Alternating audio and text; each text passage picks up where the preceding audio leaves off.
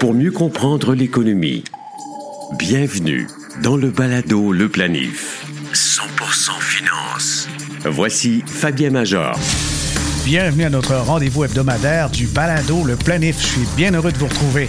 C'est le seul podcast consacré entièrement à la planification de vos finances personnelles et d'affaires. Encore une fois, on a un épisode bien rempli de sujets passionnants.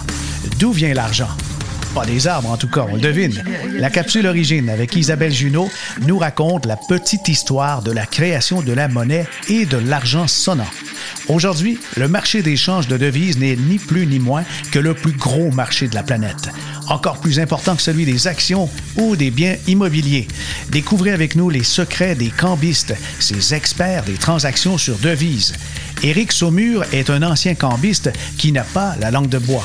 Je te dirais que j'ai plus confiance à, faire surveiller une saucisse par mon chien qu'avoir la vérité du gouvernement chinois. Vous apprendrez comment on devient un des rares cambistes au pays et pour les intérêts de qui ils échangent des milliards de dollars quotidiennement. Le balado Le Planif est partenaire d'InfoBref, un nouveau média d'information destiné aux professionnels et aux gens d'affaires. InfoBref vous offre l'essentiel des nouvelles affaires, politiques et techno en 10 minutes par jour. Sous la forme de deux infolettres quotidiennes, une le matin, l'autre à 16 heures. Elles sont gratuites. Essayez-les. Abonnez-vous à infobref.com. Entre la monnaie dans nos poches et les milliards virtuels en bitcoins, l'argent peut prendre plusieurs formes. Ce n'est pas son apparence qui en fait de l'argent, c'est le fait qu'on lui reconnaît une valeur précise. Avant l'invention de l'argent, le commerce se fait par troc. Mais ce type d'échange présente certains problèmes. Combien de sacs de riz vaut un bœuf?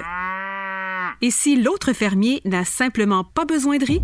C'est ce qui mène au développement de la monnaie marchandise, des biens dont tout le monde a besoin, comme du sel, du thé ou du bétail. Mais ces articles demeurent périssables et difficiles à transporter. Les Chinois du 13e siècle avant Jésus-Christ seraient les premiers à utiliser une monnaie rudimentaire en forgeant des répliques miniatures d'armes en bronze. Avec le temps, ces petits objets pointus changent de forme pour devenir arrondis et plus faciles à manipuler. C'est en Lydie, l'actuelle Turquie, qu'apparaît la première monnaie officielle.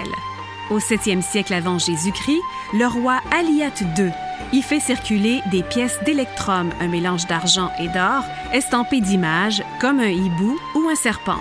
Son successeur, le roi Crésus, devient le premier à forger des pièces en or véritables, d'où l'expression riche comme Crésus. Planifiez mieux avec le balado Le Planif. Nous vous parlons maintenant d'un risque méconnu par l'investisseur novice, mais quand même très connu et même considéré par les planificateurs financiers d'expérience. Il s'agit du risque de change. Il est souvent négligé, mais le risque de change, comme son nom l'indique, c'est lorsqu'on échange des devises, par exemple la monnaie canadienne avec la monnaie américaine, avec l'euro-dollar, avec le yen japonais, et même dans certains cas avec des devises un peu moins communes comme le renminbi, c'est la monnaie d'usage en Chine. Alors, vous avez des placements qui sont couverts ou non en dollars canadiens. Qu'est-ce que ça signifie? Je m'inspire d'un texte qu'on peut trouver sur le site de fundlibrary.com et Nash Swamy a écrit un texte et il a paru le 20 janvier en 2020 sur les FNB et l'effet de change. Alors, lorsqu'on investit dans un fonds négocié en bourse non couvert, le placement peut être exposé à un risque de change. Alors, si les placements du fonds sont basés sur une devise différente, ben, votre rendement sera affecté par la variation de la valeur de cette devise par rapport, bien sûr, au dollar canadien. Par exemple, il a étayé euh, finalement son exemple avec le iShare. C'est un fonds négocié en bourse, euh, un des plus importants au Canada, qui suit l'indice SP500. Alors, il est non couvert. Son symbole à la bourse de Toronto est XUS. Il est libellé en dollars canadiens, mais les placements sous-jacents, eux, sont en dollars américains. Et la conséquence, c'est que la performance de ce fonds négocié en bourse est exposée à des fluctuations du dollar américain par rapport au dollar canadien, en plus de la fluctuation des actions. Et si le dollar américain se déprécie face au dollar canadien, le rendement du FNB sera lui inférieur à celui de l'indice. Et inversement, comme c'est arrivé très souvent dans les dernières années, si le dollar américain s'apprécie face au dollar canadien, là, le rendement est supérieur à celui de l'indice sous-jacent. Au cours de l'année passée, par exemple 2019-2020 partie, le dollar américain s'est déprécié par rapport au dollar canadien et la conséquence, c'est que le fameux ETF ou FNB XUS, il a réalisé une performance inférieure à celle de l'indice composé SP500 et l'écart était quand même important. On parle de 7,3% de pourcentage de différence. Quand on a des séries couvertes de fonds communs ou de FNB en dollars canadiens, bien ça, c'est un produit particulier parce qu'on a un gestionnaire de portefeuille qui utilise des stratégies complexes qui emploient des instruments dérivés pour minimiser l'effet des fluctuations de change afin que le rendement corresponde étroitement à celui des placements. Alors, les détails qui concernent ces stratégies peuvent être trouvés dans les prospectus des fonds en question, dans l'aperçu des fonds, mais très souvent, ce sont soit des contrats à terme, des options ou autres instruments, des fois les deux parallèlement. Avec la possibilité de mouvements violents sur les marchés des taux de change de devises, il y a plein d'investisseurs qui préfèrent éviter de s'exposer au risque de change. Alors, par exemple, il y a des investisseurs canadiens qui pourraient rechercher une exposition aux actions américaines en éliminant le risque de change entre le dollar canadien et le dollar américain. Et c'est exactement ce que fait l'autre version du iShare exposé au SP500, c'est le euh, Edge ou encore couvert CAD pour euh, devises canadiennes. Ce FNB cherche donc à reproduire le rendement de l'indice en minimisant l'impact des variations de taux de change et on peut dire qu'en 2021, ça lui a réussi. Si on regarde le, fonds, lui, euh, non couvert, le SP500 iShare, son rendement en 2021 est de 15,41 et la version couverte a produit un rendement de 17,74. C'est assez convaincant, mais ce n'est pas bon tout le temps. Comme on le répète, il y a des périodes où c'est la situation inverse. Alors dans ce cas-ci, ne pas avoir de couverture pourrait être bénéfique. Le Palado, le planif. Pour mieux comprendre l'économie. Nous allons parler de devises aujourd'hui avec un invité particulier qui a gagné sa vie là-dedans de nombreuses années, en fait plus de deux décennies. Éric Saumur, on pourrait qualifier euh, ta profession de cambiste, c'est comme ça qu'on dit, euh, ceux qui travaillent, les agents de, de change de devises?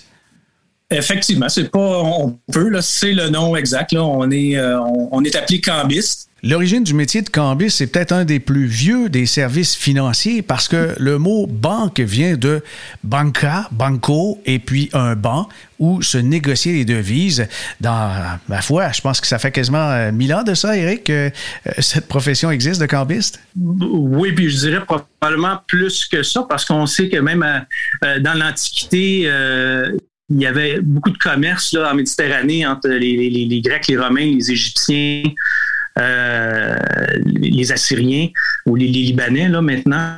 Donc, euh, clairement il y avait des besoins de, de conversion là à, ces niveaux-là. Donc, euh, effectivement là, c'est probablement un des un des plus vieux métiers du monde, si je peux m'exprimer comme ça. oui, oui. On passe à l'autre plus vieux métier du monde, mais on va rester dans l'argent. Alors, on, on échange des monnaies. On échange des monnaies. Pourquoi? Pourquoi on fait ça? Bien, essentiellement, il y, a, plusieurs besoins. À, l'origine, c'est commercial, je te dirais. Euh, il y a des besoins qui sont euh, qui émergent suite à des, euh, des achats ou des ventes à, l'étranger, ce qui était le cas à l'époque, puis ce qui est encore le cas aujourd'hui. Donc, on a des manufacturiers ou des, des entreprises de services qui font affaire à l'étranger et il y a un paiement qui doit être fait. Puis souvent, le paiement reçu ou la monnaie du paiement reçu ne correspond pas euh, aux besoins euh, de flux de trésorerie dans les entreprises. Comment on débouche, on devient un, cambiste professionnel? Quand j'étais jeune, j'aimais bien l'histoire, la géographie, les mathématiques, avec le temps, la finance.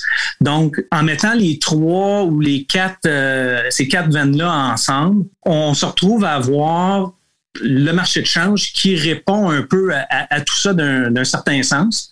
Euh, évidemment, au niveau euh, des devises des cambistes, habituellement, les cambistes vont travailler pour euh, les grandes institutions financières, nommément les banques.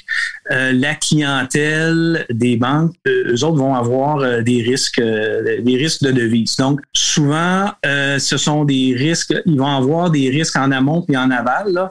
Des fois, ils vont se questionner sur un projet dans un pays, par exemple en Australie, admettons. Et puis, euh, ils vont nous contacter, puis ils vont demander nos impressions sur l'Australie, qui amène, euh, comme je te disais, euh, l'élément géographique. il y a également l'historique politique qui rentre en ligne de compte. On essaie de voir, de, de, de cerner les risques pour, pour le client et puis amalgamer ça à l'intérieur des cours de change. Le métier de cambiste me permettait d'aller d'aller nourrir là, tous ces, tous ces intérêts-là que j'avais. Oui, c'est intéressant vraiment, mais les principales euh, devises aujourd'hui, en 2021, quelles sont-elles? On a bien sûr la, devise américaine, je pense que c'est celle qui est au-dessus de toutes les autres. Euh, effectivement, la, devise américaine, c'est la devise de choix dans le commerce international. Il y a euh, bon les, Européens en créant l'euro là au tournant des années 2000 euh, voulait essayer de gruger une, partie de cette business-là des, euh, des Américains. Ça a plus ou moins réussi. Euh, disons, il y a quand même des, commodités qui ont été euh, cotées en, en euros, là, mais, mais généralement parlant, euh, comme tu dis, le, dollar américain n'a pas été euh, déplacé. Euh, les Chinois aimeraient bien ça, je pense, sauf que bon, il y, a, toutes sortes de problèmes qui, qui viennent avec la, la conversion de la monnaie, la monnaie chinoise, puis pas juste problématique de mécanique, là, problématique politique et tout ça. Là. donc, effectivement, le, dollar américain reste fin seul là, comme, comme devise euh, principale pour, pour le commerce international. Maintenant, sur les marchés de change, il y a ce qu'on appelle les devises principales, qui sont, bon, comme je mentionnais, le, dollar américain, il y a la livre anglaise, le yen japonais, l'euro, le dollar canadien, le dollar australien. bon, il y a un peu de dollars néo-zélandais aussi. Là, mais est-ce que le franc suisse, est-ce qu'il est bien négocié? Le franc suisse est encore populaire, mais il, essentiellement, il, transige main dans la main dans, euh, avec l'euro. Bon, mais fiscalement, c'est plus le secret bancaire n'est plus vraiment ce qui était en Suisse. Là. Euh, donc, je pense qu'il a perdu un certain, un certain attrait avec, euh, avec le temps, mais il y a quand même une, une, bonne liquidité. Donc, quelqu'un qui veut, qui veut passer par le franc suisse, là, il n'y a pas de problème. Mais l'euro, là, pour les transactions commerciales comme telles, euh, à part euh, le fromage puis les montres, là, il n'y a pas grand-chose qui. Euh, il n'y a, pas grand besoin naturel autour du franc, du franc suisse. Oui, oui. Ben, alors, on a expliqué que dans les besoins, il y a les manufactures, il y a aussi les entreprises de services qui ont des activités internationales et, et se demandent souvent, avec la gestion du risque, qu'est-ce qui influence les mouvements d'une devise par rapport à une autre? Et puis, euh, à ça, qu'est-ce qu'on peut identifier en premier? Historiquement, euh, le fameux Purchasing Power Parity, euh, ou l'indice Big Mac, là, qui est un peu similaire, servait, de, servait de guide, puis c'était... c'était quand même assez juste. Avec le temps, ce qui est arrivé, avec l'arrivée d'Internet puis du, du web surtout, un afflux de spéculateurs qui sont entrés dans le marché. Les caisses de retraite aussi ont énormément euh, pris d'ampleur là depuis 25-30 euh, ans.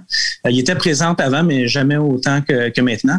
Donc, la, plupart des flux, je te dirais, qu'on voit dans les, dans les marchés de devises, puis on parle au-dessus de 90 là, dans, dans, dans, les flux des, des G10 là, que je mentionnais tantôt, essentiellement, c'est spéculatif.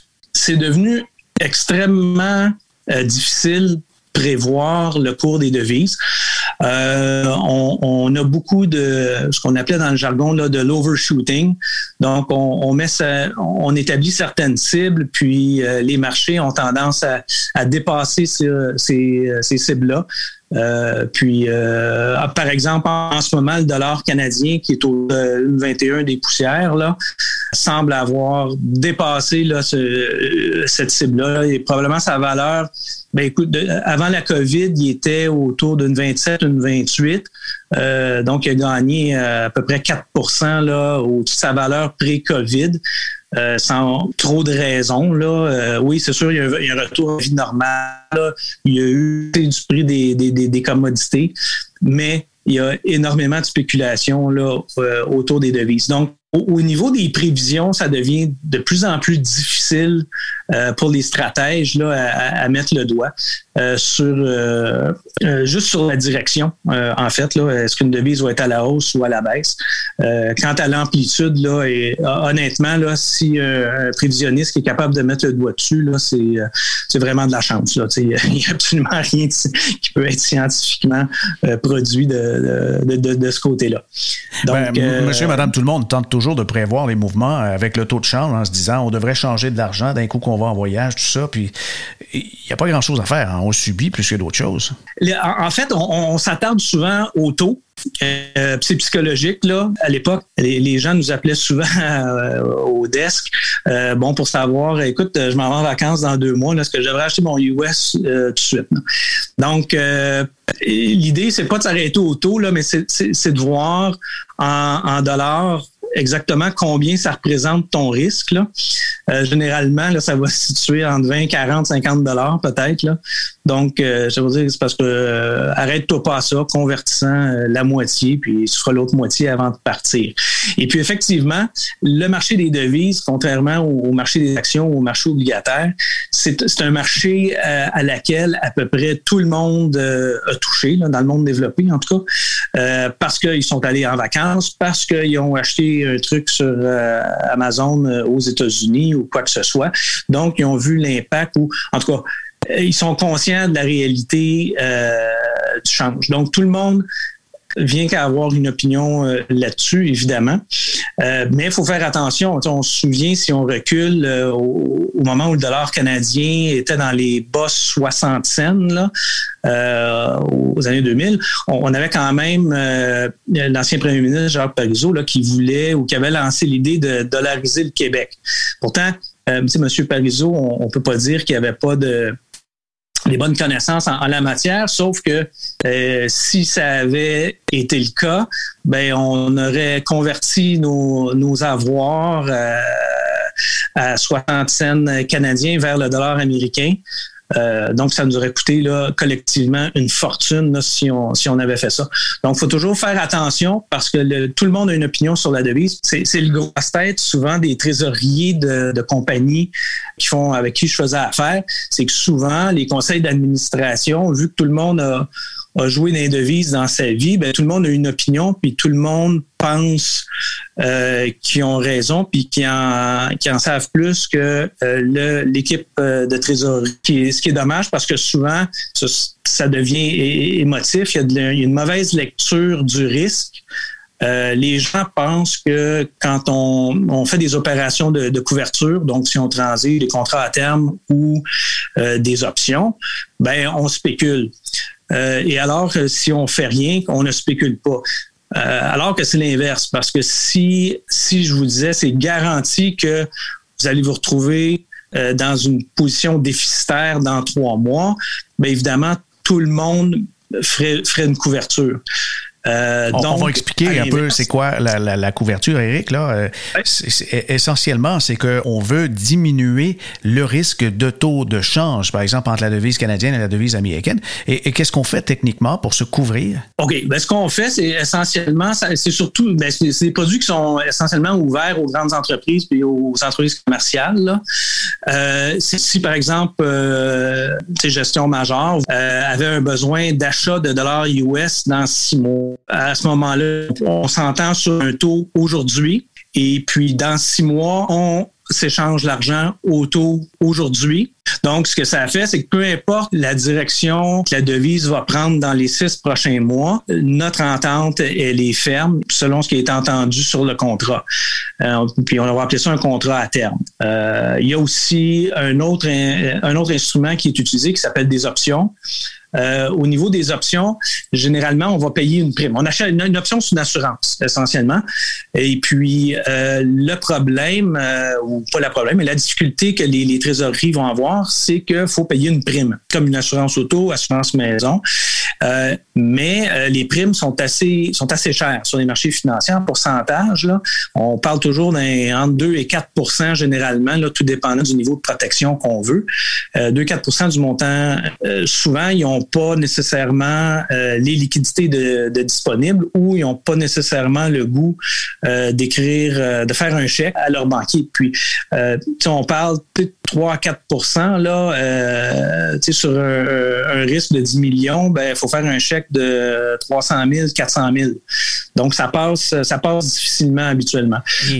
pour ces, pour ces cas-là, ce que le marché a fait, il y a eu une évolution et puis on, on est capable de structurer des, euh, des opérations de couverture avec euh, des options. Des options, c'est un peu comme des... Euh, moi, je vois ça comme de, des, de l'ADN ou des blocs légaux. Là. Disons que tu as quatre sortes de blocs, là, des options d'achat, des options de vente on peut l'acheter ou on peut la vendre. Et puis, on est capable de, construire quelque chose qui va répondre aux besoins du client.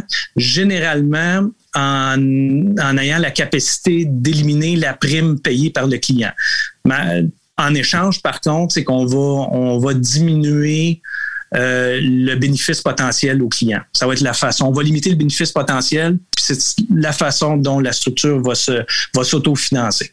OK. Alors, c'est euh, comme une commission que laissera le client institutionnel pour euh, se protéger du taux de change. Bien, une commission, en fait, c'est au, comptoir. Donc, ce sont des, ce qu'on appelle des spreads. Ouais. Il n'y a pas de commission qui est chargée comme, comme telle. C'est qu'il va avoir euh, un, écart de prix entre le coûtant pour l'institution financière et le prix qui est présenté au client. D'accord, je comprends. Comme tous les commerces, essentiellement, quand vous allez à l'épicerie, vous achetez votre, boîte de macaroni au fromage, euh, ben, vous ne savez pas vraiment euh, le prix que l'épicier l'a payé, mais le prix qui est affiché là répond à vos besoins. Donc, il y, a, une transaction qui se fait. Alors, on va tomber euh, dans le vif du sujet parce que si de change euh, est, sur toutes les lèvres en ce moment, on s'aperçoit depuis le début de l'année qu'il y a comme une perte en valeur, surtout ceux qui ont des investissements, qui ont fait des investissements en, dollars américains, qui ont acheté par exemple des portefeuilles d'actions US. Euh, Mais qu'est-ce qui explique dans les peut-être 12 à 18 mois, Eric, que le dollar canadien a, pris autant de vigueur? Le dollar canadien, même si c'est une devise principale sur les marchés de change, euh, c'est pas un c'est pas un gros marché pour les euh, les joueurs là, les, les, spéculateurs euh, et puis tout le monde. Donc il y a il y a une offre limitée de disponibilité de la devise pour quelqu'un qui veut l'acheter ou, ou la vendre, qui veut la transiger. Ce que ça fait, ça c'est habituellement quand une quand il y a une période de crise, le dollar canadien n'est pas considéré comme une devise qui est sécuritaire. Donc, les gestionnaires de portefeuille, généralement, vont euh, s'en débarrasser, vont la vendre pour retourner vers euh, des valeurs refuges qui sont généralement le dollar US, le yen japonais et puis un petit peu l'euro euh, qui a pris qui a pris du galon là, ces dernières années. Par conséquent, les devises qui vont perdre au change, justement, sont dollar canadien, dollar australien, euh, puis souvent les, les, devises émergentes, évidemment, là, ils vont euh, ils vont généralement euh, perdre de la valeur à ce moment-là. Puis avec la COVID, c'est exactement ce qui est arrivé. Le dollar canadien qui était qui s'échangeait à autour de 1,20 entre 1,25 puis 1,30 dollar canadien pour 1 dollar US est passé à 1,45 1,47 là au printemps passé. Et puis depuis ce temps-là, ben il reprend du poil de la bête. Donc il retournait euh, lentement, pas vite, à son niveau euh, pré-COVID. Mais comme je disais tantôt, les spéculateurs autour des devises, puis il y a aussi les spéculateurs, mais euh, il y a aussi les, algorithmes là, qui, euh, qui créent euh, une, une, demande là, qui est souvent à sens unique dans le marché. donc, ils créent des accélérations de mouvement. Puis je pense que c'est ce qu'on voit en, ce moment là, quand on a essentiellement touché les 1,20 là, il, y a, il y a quelques jours. Est-ce que c'est encore vrai que le dollar canadien est influencé par la consommation de pétrole? Oui, ben les commodités en général ont très bien fait ce printemps. Donc, euh, évidemment, euh, dans l'ère post-COVID, ça l'a ajouté euh, un plus. Mais là, bon, ça se calme un petit peu, sauf pour le pétrole, là, mais ça se calme un petit peu là, à ce niveau-là, aux autres des, au niveau des autres commodités, métaux de base, entre autres. Là, puis les deux, les deux par quatre aussi, là, pour ceux qui ont des, ceux qui ont des maisons à faire construire, là, les, les prix devraient rebaisser un petit peu. Mais euh, non, effectivement, le, pétrole est intimement euh, associé au, dollar canadien. Le seul problème, c'est qu'encore là, c'est spéculatif. Euh, les pétrolières, oui, vont vendre leur pétrole en, dollars américains. par contre, ils vont généralement convertir seulement ce qui est nécessaire pour rencontrer les besoins de bon les, les, les, les payes, les salaires de loyer, les loyers, etc. Ils vont généralement, les compagnies publiques là, vont essayer de garder euh, les fonds euh, en, dollars américains ou en tout cas dans, leur devise fonctionnelle pour essayer, pour éviter justement d'avoir à, changer euh, d'une devise à l'autre à tout bout de champ. Parce qu'évidemment, à chaque fois qu'on change, on risque de perdre au change. Il y a un, il y a un, il y a un gain à faire, mais il y a aussi un, potentiel de risque.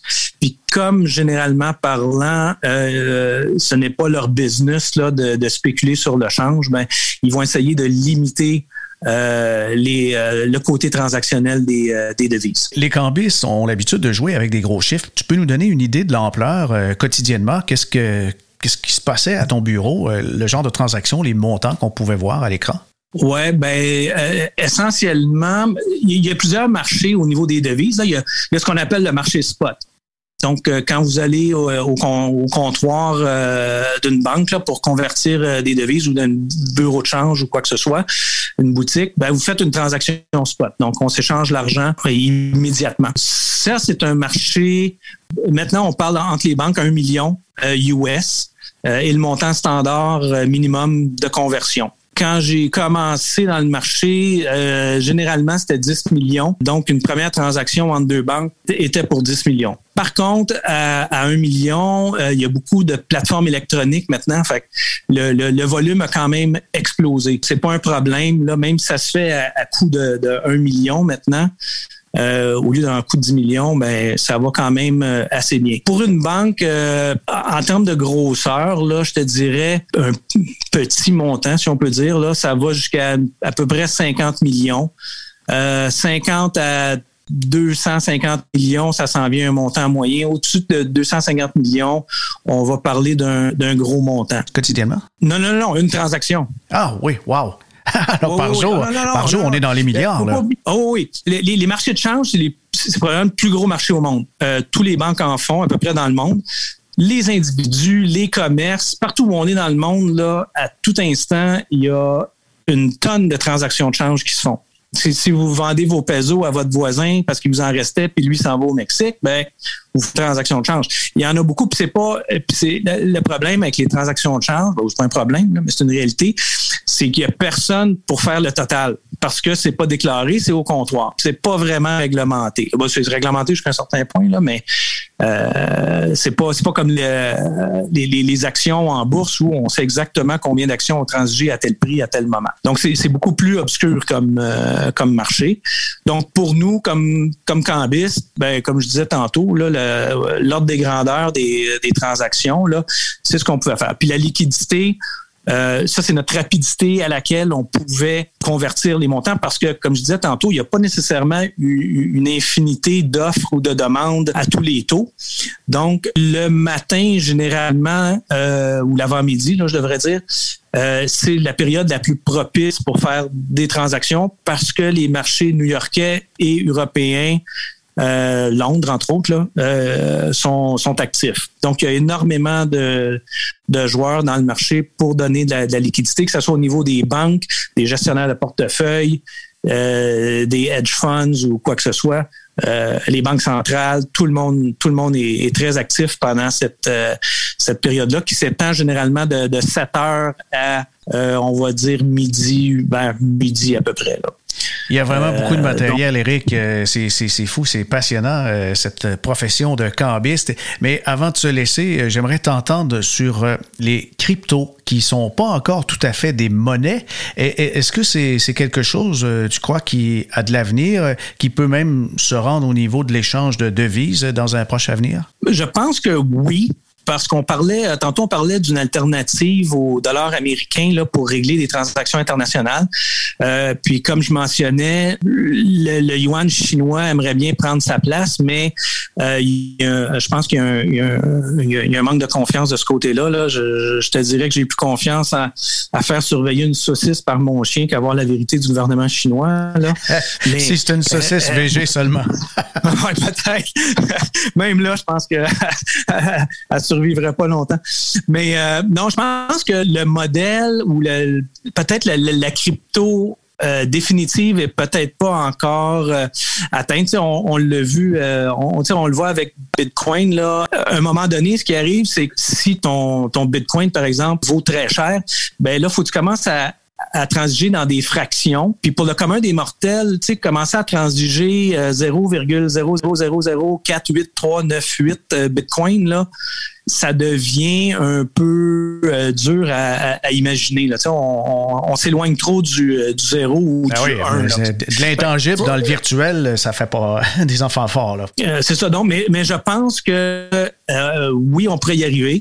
On, va voir aussi post-COVID un, aspect qui est peut-être escamoté un peu. on n'en parle pas souvent, mais on, en parle, on commence à en parler, là, mais on va sortir de tout ça avec des déficits énormes au niveau euh, des pays.